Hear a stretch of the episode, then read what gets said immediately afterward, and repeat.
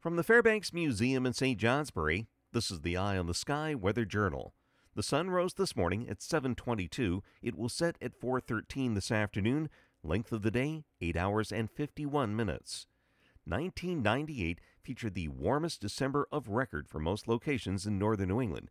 Yet, that year on this date, Burlington set a snowfall record. Low pressure tracking up the East Coast gave a quick 5 to 10 inches of snow to the region, which included Burlington at 5.2 inches, the greatest amount of snow that's fallen specifically on December 19th since records began there in 1871.